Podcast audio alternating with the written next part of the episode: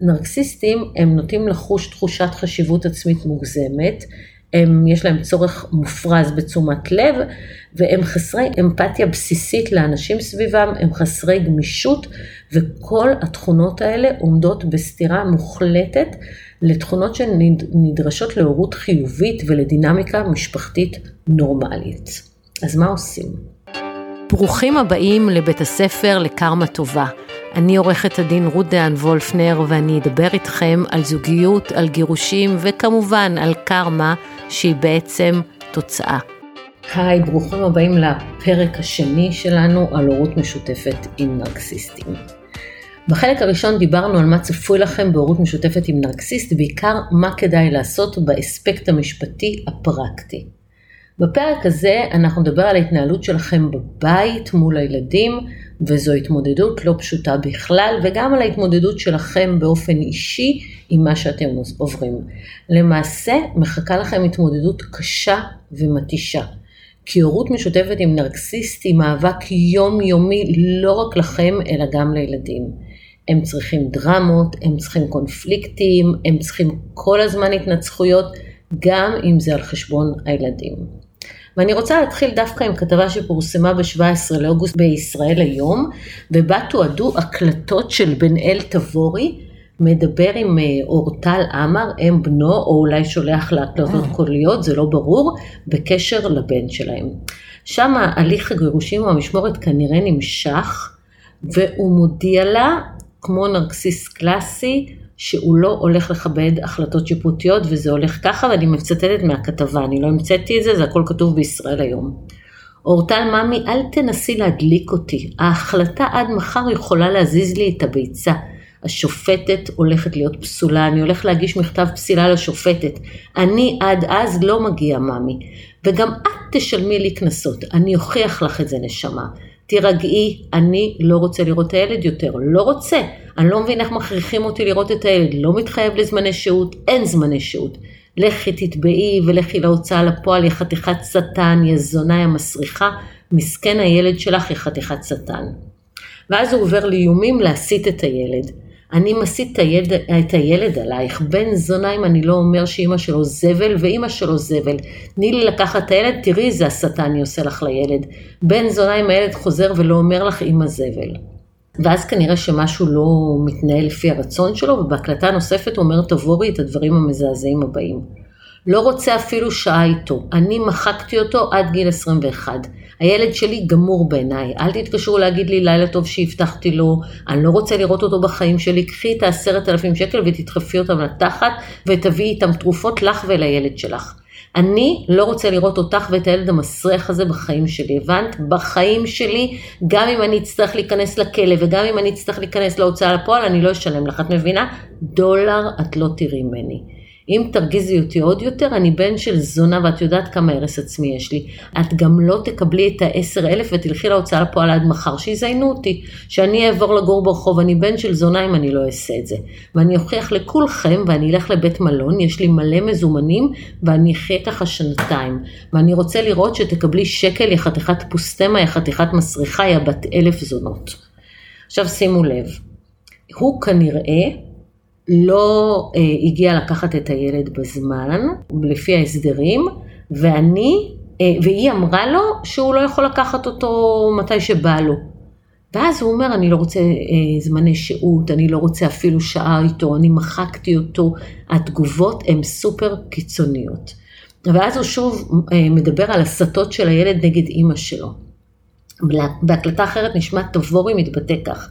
אין לך את הילד במשך שבועיים, הוא יכול לצרוח אצלי בבית, אני כבר ארגיל אותו. ואז הוא פונה לבנו, תבי אין יותר אמא, אמא לא רוצה אותך, ניסינו, אין מה לעשות, הולכים הביתה. זוכרים שהמלצתי לכם לתעד הכל? הנה הראייה. אם היא רק הייתה אומרת שהוא כך מתבטא, הוא יכול היה להכחיש הכל, ורוב הסיכויים שהיו קובעים שהוא אב נורמטיבי סך הכל, אה, בן-אל תבורי, זמר ידוע, מפורסם, אדם נורמטיבי, לא עבריין, אין, אין שום סיבה שיאמינו לה שבכלל יש התבטאויות בסגנון הזה. אמ, אבל אחרי ההקלטה הזאת, מצד אחד יש סיכוי שיהיו קביעות אחרות, במיוחד כשהוא אומר אני הולך לפסול את השופטת, אני לא מקיים החלטות, שופטים מאוד מאוד לא אוהבים את זה. מצד שני, עם יד על הלב, לא בטוח שגם אחרי ההקלטות, אם הוא יגיד שהוא מתנצל ושלא תופסים אדם בשעת כעסו, אה, רשויות הרווחה יכולים בסופו של דבר להמליץ על אחריות הורית משותפת, כי זה האבא ויש חשיבות לזה שהוא יהיה בחיים של הילד. ככה זה עובד. החדשות הטובות הן שזה מקרה קיצוני, גם בסגנון האלים וגם בתוכן של ההודעות, ולא כל הנרקסיסטים מתבטאים ככה. יש ביניהם הרבה יותר מתוחכמים והרבה יותר מעודנים, ולא כל הורה נרקסיסט מהם להפסיק לגמרי אה, את הקשר עם הילדים שלו. עם הרבה מאוד נרקסיסטים, ההורות המשותפת פשוט תהיה מאוד קשה. זה לא חייב להגיע למקומות האלה, זה מקרה קיצוני, אבל עדיין זה יכול להיות מאוד מאוד קשה, ולכן ההמלצה היא לנהל איתם הורות מקבילה. עכשיו בואו נבין מה ההבדל בין הורות משותפת להורות מקבילה. הורות משותפת היא מתאימה להורים שמצליחים להתנהל באופן מכובד גם אחרי שהם התגרשו. ההורות, בהורות משותפת ההורים מקבלים באופן הדדי החלטות בנוגע ל, לרווחת הילד, לצרכים שלו, יש ביניהם רמה גבוהה של שיתוף פעולה, יש התאמה בתפיסות העולם בקשר לדרך בה הילדים גדלים, יש ביניהם התנהלות מכבדת. עם נרקסיסטים זה בלתי אפשרי. בהורות מקבילה, ההורים ממזערים את האינטראקציה שלהם אחד עם השני, והם מתאמים רק מה שהם חייבים בקשר לגידול הילדים לפי הצורך. הגישה הזאת של הורות מקבילה מיושמת בדרך כלל כשההורים מתקשים לקיים אינטראקציות ידידותיות. המטרה הזאת של הורות מקבילה, שבעצם נובעת מזה שצריך למזער את, התקשורת עם ההורה השני, היא מתאימה בשביל למזער קונפליקטים באמצעות צמצום המגע. בגלל התנהלות של הנרקסיסטים, ההתנהלות ההורית המקבילה מתאימה יותר לקשר איתם, כי היא מצמצמת את המגע ואת התקשורת. יש את ההורות שלכם, יש את ההורות של ההורה הנרקסיסט, והתיאום ביניהם הוא במה שחייבים. ברור שהנרקסיסט לא תמיד מסכים ברצון להורות מקבילה, כי זה מאלץ אותו לוותר את השליטה, וכמו שדיברנו בפרק הקודם, הם כל הזמן יחתרו לעוד תקשורת איתכם, ולעוד בואו נדבר ובואו נתאם ובואו נשנה את הדברים ואפשר לסמוך עליי, וכמו שאמרתי, מינימום תקשורת, הכל בכתב והכל עם החלטות שיפוטיות. אמ, וגם דיברנו בפרק הקודם על זה שהורות עם נרקסיסט אחרי הגירושים אה, כוללת הרבה מאוד אתגרים. לדוגמה, חלוקת זמני שהות בשגרה ובחופשים ובחגים יכולה להיות קשה אפילו עבור הורים הכי נעימים. אבל עם נרקסיסטים זה ממש בעיה, ועם הורה שסובל מהפרעת אישיות נרקסיסטית, שזה הצד הקיצוני של הרצף הנרקסיסטי, זה מאתגר בכמה רמות. נרקסיסטים לא מתנהלים באדיבות, הם לא מתנהלים בגמישות, הם לא משתפים פעולה, הם יעשו מה שהם יכולים בשביל לא לשתף פעולה, בשביל לא לנהל תקשורת בריאה. הם כל הזמן יחתרו תחת הכללים והגבולות שמנסים להציב להם, הם יקטינו אתכם, הם יורידו מערככם בפני הילדים, והכל בשביל לשרת את הצורך שלהם לנצח, כי הם מאוד מאוד נקמניים. ואם זה לא מספיק, אז נרקסיסטים הם נוטים לחוש תחושת חשיבות עצמית מוגזמת, הם, יש להם צורך מופרז בתשומת לב, והם חסרי אמפתיה בסיסית לאנשים סביבם, הם חסרי גמישות, וכל התכונות האלה עומדות בסתירה מוחלטת לתכונות שנדרשות להורות חיובית ולדינמיקה משפחתית נורמלית. אז מה עושים? אני שבה ומזכירה, כמו שכבר אמרתי, אין נוסחת קסמים שיכולה להפוך נרקסיסטים לאנשים נורמליים, אמפתיים ומתחשבים. אפשר רק לקבל כלים להתמודד איתם. בפרק הקודם דיברנו על התמודדות עם נרקסיסטים בהיבט המשפטי, והפעם נדבר על עוד כמה אספקטים שקשורים גם להתנהלות שלכם עם ההורה הנרקסיסט וגם להתנהלות שלכם עם הילדים. ההמלצה הראשונה שלי זה שאתם צריכים להבין שאתם אה, יוצאים ממערכת יחסים רעילה עם נרקסיסט, אתם חלשים, אתם מותשים. הערך העצמי שלכם נמוך וסביר להניח שאתם גם לא בטוחים ביכולות ההוריות שלכם, הביטחון ההורי שלכם והביטחון העצמי שלכם ברצפה. ככה זה אחרי שנים של הקטנות, אין מה לעשות. ולכן ההמלצה הראשונה ובעיניי הכי חשובה שלי היא לפנות לטיפול עבור עצמכם. זה טיפול שצריך לבנות לכם מחדש את הביטחון העצמי, את הערך העצמי וגם את הביטחון ההורי, ויאפשר לכם להיות שם עבור הילדים שלכם בגרסה היותר חזקה ובטוחה שלכם. והילדים שלכם יזדקקו לזה מאוד, תאמינו לי. זה למעשה הדבר הכי חשוב שאתם יכולים לעשות, לטפל בעצמכם. וזה לא משנה איזה סוג של טיפול. כל סוג של טיפול או אימון אישי שאתם מרגישים שמחזק אתכם, שאתם מרגישים שעובד עליכם, יהיה יעיל.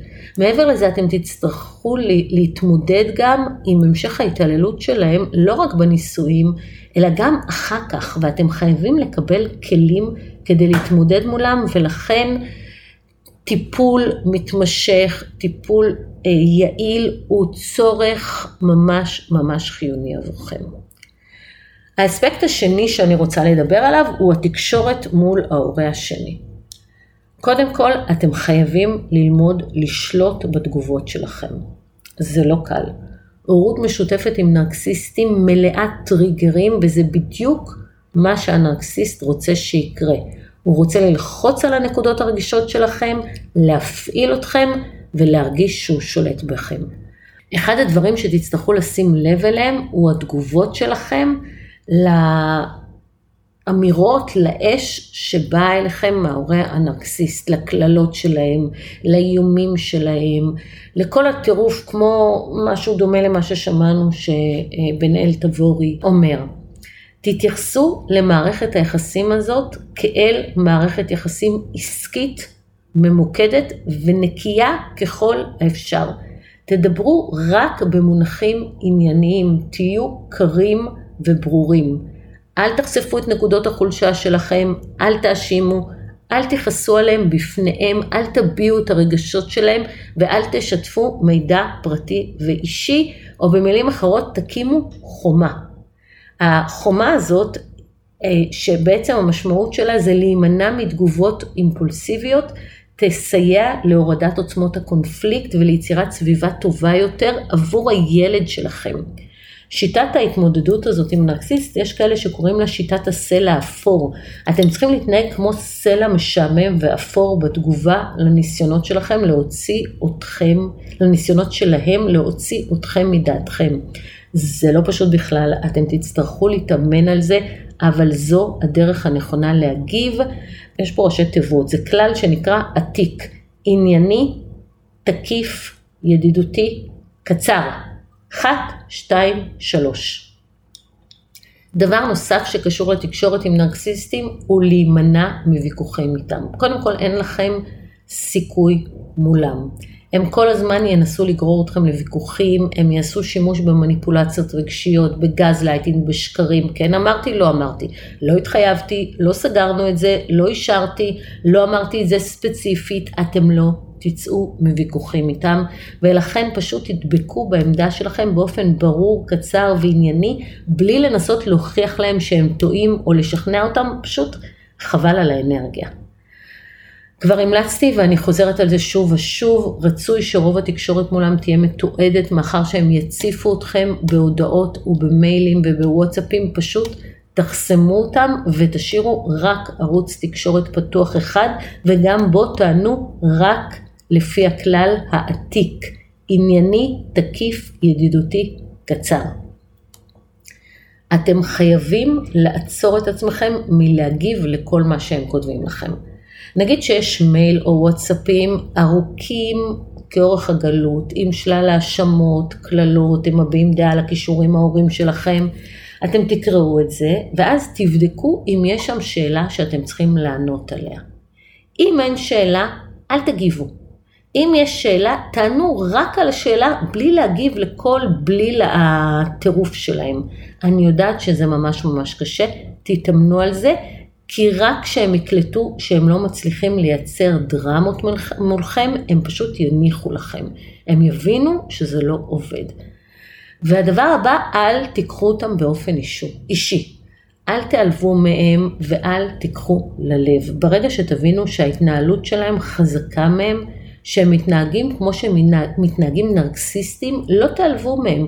כמו שאתם לא נעלבים מילד בן שלוש שנכנס לטנטרום בקניות, אם תתייחסו לנרקסיסט כמו לילד בן שלוש, לא תעלבו אישית. ככה אתם צריכים לתפוס את ההתנהלות הנרקסיסטית ברגע שתלמדו לא לקחת אותם באופן אישי, לכן פשוט יהיה יותר קל. וגם תזכרו שאין לכם מה לפחד מהנרקסיסטים. זה לא פשוט בגלל שרוב תקופת הנישואים פחדתם מהם בדרך כזו או אחרת, אבל כשאתם שם פשוט אל תפחדו מהם. בגלל זה אתם לא צריכים להצדיק את עצמכם, אתם לא צריכים להיכנס איתם לשיחה, אתם לא צריכים אה, אה, להיכנס איתם לוויכוחים, אתם לא חייבים לענות על כל דבר שהם כותבים לכם, פשוט חומה. ואז כשמבינים את המבנה הנפשי שלהם ומה מניע אותם, קל להבין את דרך הפעולה הנרקסיסטית. ואם אתם יודעים שהם זקוקים לתשומת לב וכבוד, אז אם הם עושים משהו טוב, תפרגנו להם, אבל תזכרו כל הזמן לשמור על הגבולות שלכם. כן, אני יודעת שזה לא קל לשמור על הגבולות, בואו אני אתן לכם שלושה טיפים לאיך לשמור על הגבולות. הדבר הראשון זה תשחררו את הצורך להצדיק את עצמכם. הנטייה הטבעית של אנשים נורמטיביים היא להצדיק את ההחלטות שלהם או את המעשים שלהם. לא מול נרקסיסטים. כל פעם שתצדיקו את עצמכם, אתם תיכנסו איתם לוויכוח, וכבר אמרנו שתפסידו בוויכוח איתם, פשוט תלמדו לא להצטדק. הדרך השנייה לשמור על גבול זה להגדיר את הציפיות שלכם. אם אתם בשיחה איתם, תגדירו למשל, אנחנו כרגע מדברים על חלוקת החגים. בכל פעם שמנסים להסיט את השיחה לנושאים אחרים, לבני זוג שלכם, לטיפול, למה את לא אימא מספיק טובה, למה את... פשוט תחזירו את השיחה למה שהגדרתם. עכשיו החלטנו שאנחנו מדברים על חלוקת החגים. גם אם יעלבו, גם אם ינסו למתוח את הגבולות, תחזירו למה שהתחלתם מההתחלה. ותזכרו, זה בסדר להחליט שמותר לכם להפסיק את השיחה או את האינטראקציה כשלא נעים לכם, שאתם חשים מותקפים, שמעליבים אתכם או שמאיימים עליכם. זה לא פשוט, כי בדרך כלל לא נעים לנו להיות גסי רוח, לא נעים לנו לנתק את הטלפון, אבל כשרוצים לשמור על גבולות, צריך לזכור שמותר לחתוך את השיחה איתם, ובלי לפחד. ועוד משהו שחשוב להבין, אתם לא באמת יכולים לשלוט על ההתנהלות ההורית של ההורה השני. אתם יכולים לשלוט רק על ההתנהלות שלכם מול הילדים שלכם, ולכן אין לכם מה לנסות לחנך אותם. אבל בואו נדבר קצת על הילדים. הם בעצם הדבר הכי חשוב כאן, והמטרה של כולנו כהורים היא להגן להם על הנפש. בואו נראה מה אתם יכולים לעשות כדי להגן על הילדים שלכם. ההמלצה הראשונית היא לקבל הדרכה הורית צמודה, במיוחד בהתחלה עד שהעניינים נכנסים לשגרה. הדרכה הורית תקנה לכם כלים להתמודד עם הילדים ואתם תצטרכו את זה כי הילדים שלכם יחזרו או מוסתים או מושפלים או פגועים בצורה אחרת אם יש להם הורה נרקסיסט. ונכון שיש לכם אינטואיציה הורית ויש פודקאסטים כמו הפודקאסט הזה ויש יוטיובים שמסבירים איך להתמודד ועדיין זה לא תחליף לטיפול ולא להדרכה הורית מאיש או אשת מקצוע מיומנים שילמדו אתכם בעיקר איך להגן לילדים שלכם על הנפש. זה לא קשור לטיפול האישי שלכם, אלו שני דברים נפרדים. הדרכה הורית נותנת לכם כלים להתמודד עם הילדים ואיך שהם חוזרים מההורה, וטיפול אמור לטפל בפצעים ובצלקות שנותרו לכם ולהעלות לכם את הערך העצמי. אז כן, יכול להיות שתצטרכו לפרנס שני אנשי מקצוע, תאמינו לי, זה בסדר חשיבות עליון. אה, ובלי קשר להדרכה הורית, בואו תקבלו עוד כמה המלצות להתנהלות מול הילדים שלכם כשאתם מנהלים הורות אה, מקבילה או משותפת עם הורה נרקסיסט. ההמלצה הראשונה היא להרחיק את הילדים שלכם ככל האפשר מהקונפליקט. כדי להגן על הילדים שלכם, אתם חייבים להרחיק אותם. למרות שההורה הנרקסיסט כנראה ידאג לשים אותם באמצע, במרכז הקונפליקט. כל עוד זה בשליטה שלכם, תרחיקו אותם מהסכסוך או מחילוקי הדעות שיש לכם עם ההורה הנרקסיסט, וזה אומר לא לדבר ליד הילדים עליהם, לא לערב אותם בסכסוך, לא להביע לידם את עמדתכם האמיתית על ההורה השני. זה מחייב אתכם להיות המבוגר האחראי, וגם אם הנרקסיסט מדבר עליכם מגעיל, או מקלל אתכם, או קורא לכם בשמות באוזני הילדים, כמו ששמענו בתחילת הפרק, אל תחזירו באותה מידה אם אתם לא מעוניינים שהילדים שלכם יידפקו לחלוטין. נגיד לאורטל עמר הייתי ממליצה לומר לילד שאבא אוהב אותו גם אם הוא לא מגיע לראות אותו. זה לא כפרס לאבא. אני יודעת שיש אמהות ששומעות ואומרות עכשיו, הילד צריך לדעת את האמת. אבל זה לא נכון. הילד צריך שיגנו עליו מפני האמת. כי ילד שגדל בידיעה ששני הוריו אוהבים אותו, גדל עם הרבה יותר ביטחון בעצמו, מילד שאומרים לו, אבא לא אוהב אותך, אבא נטש אותנו, אבא לא משלם לנו. תציירו לילדים שלכם עולם ורוד בשבילם, לא בשביל הנרקסיסט. אתם לא מגנים על הנרקסיסט, אתם מגנים על הילד, ומי שלא מבין את זה הוא פשוט חסר מודעות. המלצה נוספת היא לשמור על התנהלות הורית יציבה, עקבית, מכילה ומאזנת. כן, הרבה מילים ביחד, אבל זה מה שצריך. כמו שאמרנו, אתם לא יכולים לשלוט איך, בדרך שבה הנרקסיסט מתנהג, אבל אתם כן יכולים לשלוט על עצמכם ועל הדרך בה אתם מתנהגים. מערכת אה, יחסים עם נרקסיס, את זה אתם אה, כבר למדתם על בשרכם, היא סוג של רכבת הרים עם עליות ומורדות. אתם אמנם ירדתם מהרכבת הרים הזאת, אבל הילדים עדיין שם והם חווים את זה על בשרם. ולכן ההתנהלות ההורית היציבה והעקבית שלכם היא אי של שפיות עבור הילדים שנשארו על הרכבת הרים הזאת. תקיימו את מה שאתם מבטיחים, תעשו את מה שאמרתם, תהיו שם כשאתם אומרים שתגיעו, הילדים שלכם צריכים לדעת שאתם שם ושאתם יציבים עבורם, כי בצד השני הם כאמור חיים על רכבת הרים וחווים חיים מאוד סוערים. כמו שאמרנו בפרק הקודם, כמו ששמענו בהתחלה, נרקסיסטים לא מכבדים לא הסכמים ולא החלטות שיפוטיות, ולכן הם יפרו את ההסדרים שנקבעו. למרות שזה קשה, תמיד צריכה להיות לכם תוכנית חלופית למקרה שהנרקסיסט יבריז מההסדרים שלו. עד כמה שזה קשה ומתסכל, הילדים שלכם צריכים לדעת שאתם תמיד כאן בשבילם, אחרת הם יגדלו בתחושה שאין בחיים שלהם מבוגר שהם יכולים לסמוך עליו. אז למרות שבא הרבה פעמים להגיד לנרקסיסט, תסתדר, תמצא סידור חלופי, תתמודד עם ההברזות שלך, אני לא כאן, זו טעות לעשות את זה לילדים. הם צריכים לדעת שיש הורה מאוד יציב ובטוח עבורם, ושההורה הזה הוא אתם. עכשיו זה נכון שזה יכול לבוא הרבה פעמים על חשבון החיים האישיים שלכם, תלמדו למצוא את המינון הנכון, אבל הילדים צריכים לדעת שלא משנה מה, אתם תהיו שם בסוף בשבילם. וקחו בחשבון גם שאצל הרבה נרקסיסטים יש עניין עם כסף. הם שולטים באמצעות הכסף, ולכן הם ישחקו עם הכסף, הם לא יסכימו לשלם על חלק מהדברים, הם ישלחו את הילדים אליכם, הילדים יהיו כל הזמן בלחץ מהקטע הכספי. אל תערבו אותם ואל תיתנו להם להבין שבגלל שהוא לא משלם אין להם עכשיו מה שהם רוצים. ככל האפשר תהיו אתם אי יציב גם מבחינה כספית ותתחשבנו עם הנרקסיסט בהמשך דרך ההוצאה לפועל. הילדים צריכים לדעת שהם יכולים לסמוך עליכם. אם שמעתם את מה שציטטתי מההקלטה קודם, הוא אומר לה, את לא תראי את הכסף, תלכי להוצאה לפועל, שקל אני לא אשלם לך, אני אגור שנתיים במלון. זה בדיוק האיומים שגם אתם תשמעו, אבל הילדים לא צריכים להיחשף לזה.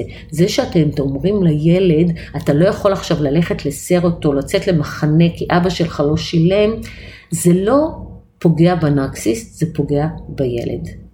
כי כל ההתנהלות הזאת של יציבות וביטחון חשובה מאוד לא רק לביטחון של הילדים, אלא גם כי הם ככל הנראה יעברו הסתה נגדכם.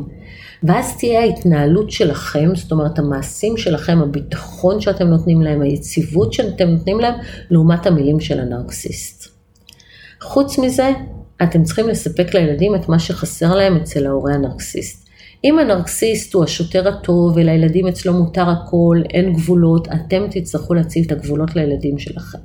אם הנרקסיסט הוא דווקא השוטר הרע, הוא צועק עליהם, הוא נותן להם פקודות, הוא נוקשה, הוא לא מכיל אותם רגשית, אתם תצטרכו לתת להם אוזן קשבת, הכלה ואמפתיה שהם כל כך זקוקים לה.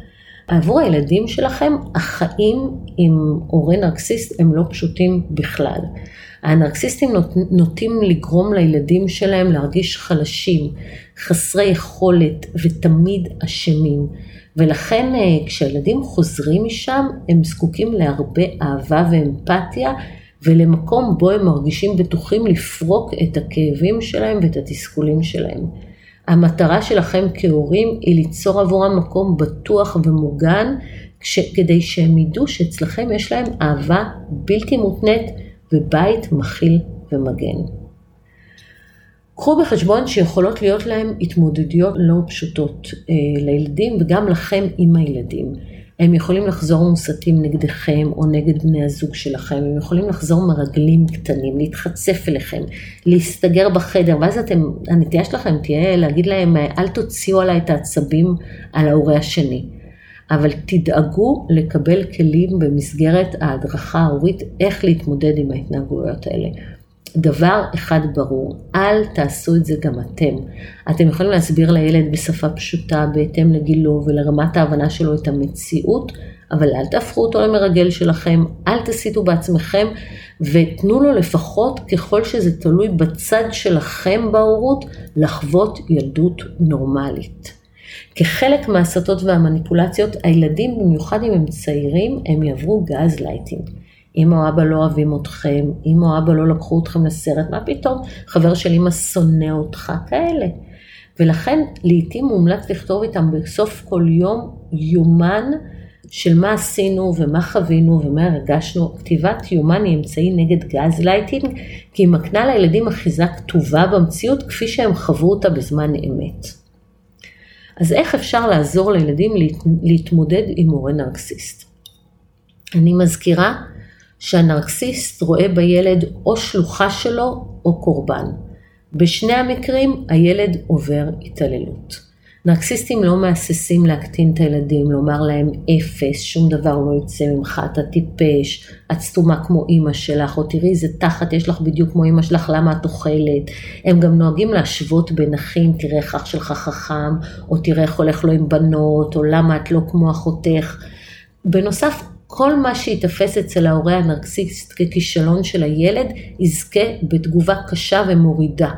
האמירות האלה והתגובות האלה יכולות לגמור לילדים שלכם את הערך העצמי שלהם ולהפוך אותם לילדים חסרי ביטחון עם בעיות רגשיות וחברתיות. תוסיפו את זה גם שהנרקסיסטים בדרך כלל מתנגדים לטיפול, כמו שדיברנו בפרק הקודם, ותקבלו ילדים עם המון בעיות. אז מה אתם יכולים לעשות עבורם חוץ מלקחת אותם לטיפול ולתת להם חום, אהבה, הגנה, בית מכיל ויציב? אתם צריכים ללמד אותם שני דברים. אתם צריכים ללמד אותם איך להגן על עצמם ואיך לפתח חוסן נפשי. נתחיל עם להגן על עצמם. תלמדו אותם להתרחק כשהם חווים פגיעה, שהם נפגעים או שהם חווים איום או איזשהו סוג אחר של התעללות נפשית, מילולית או רגשית, כמו הקטנה, קללות, השוואות. זו גם דרך לשים גבול, להתרחק ולהתנתק כשפוגעים בך. תציעו להם לדבר עם מישהו שהם סומכים עליו, אולי אפילו עם היועצת של בית הספר, ללכת לחדר שלהם שהם מרגישים רע, לדבר איתכם, או לקבוע עם חבר, או לראות סרט, או יוטיוב, פשוט לעשות משהו שינתק אותם מהאינטראקציה המאיימת. כחלק מהצורך להגן על עצמם. ו- ועוד משהו שכחלק מההגנה הזו על הנפש שלהם, תנו להם את הביטחון שהם יכולים לפרוק את הכאב שלהם או את התסכול שלהם אצלכם, ושיש לכם כתפיים מספיק חזקות שאפשר להישען עליהם. והדבר השני הוא להבין, כשאתה חווה כילד התמודדות עם נרקסיסט, אחד הכלים החשובים ביותר עבור הילד הוא לפתח חוסן נפשי. ילדים שמפתחים חוסן נפשי הופכים למבוגרים, למבוגרים חזקים עם יכולת התמודדות עם מצבים מאתגרים, והילדים שלכם צריכים חוסן נפשי כבר בילדות כשהם מתמודדים עם נרקסיסטים. אז הנה כמה טיפים לעזור לילדים שלכם לפתח חוסן נפשי. אה, דבר ראשון, תנרמלו עבורם את הסיטואציה ותנו לגיטימציה לתחושות שעולות בהם. אני מבינה, זה באמת קשה מצד אחד, מצד שני אל תסיטו אותם, אני בטוחה שאבא לא התכוון לפגוע בך, אני בטוח שאימא לא באמת מתכוונת לזה. תנרמלו להם את הדברים. תסבירו להם שאין להם או לכם שליטה על איך אנשים מתנהגים אליהם, אבל יש להם שליטה על איך הם מגיבים, או כמה הם נותנים לעצמם להיפגע מזה. תסבירו להם שיש להם אפשרות בחירה. תתייעצו איתם מה לדעתם יכול לעזור להם להתמודד. ברגע שאתם מתייעצים איתם, אתם מקנים להם תחושת מסוגלות ושליטה בחיים שלהם. למשל, אתה חושב שאולי היית רוצה להיפגש עם אה, פסיכולוג, אולי אה, נלך לחוג של טיפול באמנויות, אולי זה יעזור לך. תתייעצו איתם וגם תעודדו אותם. הורים שמעודדים את הילד, מסבירים לו שהוא מסוגל, מגבירים את הסיכוי שלו להצליח, אתה חזק, אתה תותח, אל תקשיב לזה, אתה, אתה יודע שאתה טוב, אתם תגדילו להם את הביטחון העצמי. והדבר האחרון, תעשו להם modeling, מודל לחיקוי. תראו לילדים שלכם איך אתם מתמודדים עם המציאות, איך אתם עוזרים לעצמכם ומה מעודד אתכם. לסיום, אני מבקשת לומר שלמרות שלעולם לא תוכלו להגן על הילדים שלכם לגמרי מההשפעה של ההורה הנרקסיסט שלהם, בניית הורות מקבילה עם קווים מנחים וגבולות חזקים היא הדרך הטובה ביותר להגן על הילדים מפני מריבות ביניכם לבין ההורה הנרקסיסט. הדרך האולטימטיבית להפיק את המיטב מקרב גירושים או ממלחמות משמורת מול נרקסיסטים היא להגן על עצמכם. תמצאו מטפל טוב, תסמכו על עורך הדין שלכם, תקיפו את עצמכם באנשים חזקים, חיוביים, תומכים ואוהבים. כשאתם משפרים את החיים שלכם ומתחזקים פיזית ונפשית, אתם יוצרים סביבה טובה יותר עבור הילדים שלכם, אתם נותנים להם גרסה יותר טובה של עצמכם. אל תזינו את הצורך הבלתי פוסק של הנרקסיסט להציק לכם. חיים מאושרים למרות בעיות המשמורת או הלחץ הכלכלי הם משהו שהנרקסיסט לעולם לא יוכל לקחת מכם. שיהיה בהצלחה. אם מצאתם ערך בפרק הזה ואתם מכירים מישהו או מישהי שמתמודדות עם הורות כזו, תעבירו להם הלאה את הפרק הזה, ואני גם מודה לכם אם תדרגו אותנו באפליקציה של אפל או בספוטיפיי. אמ, זהו להיום, תודה שהייתם איתנו.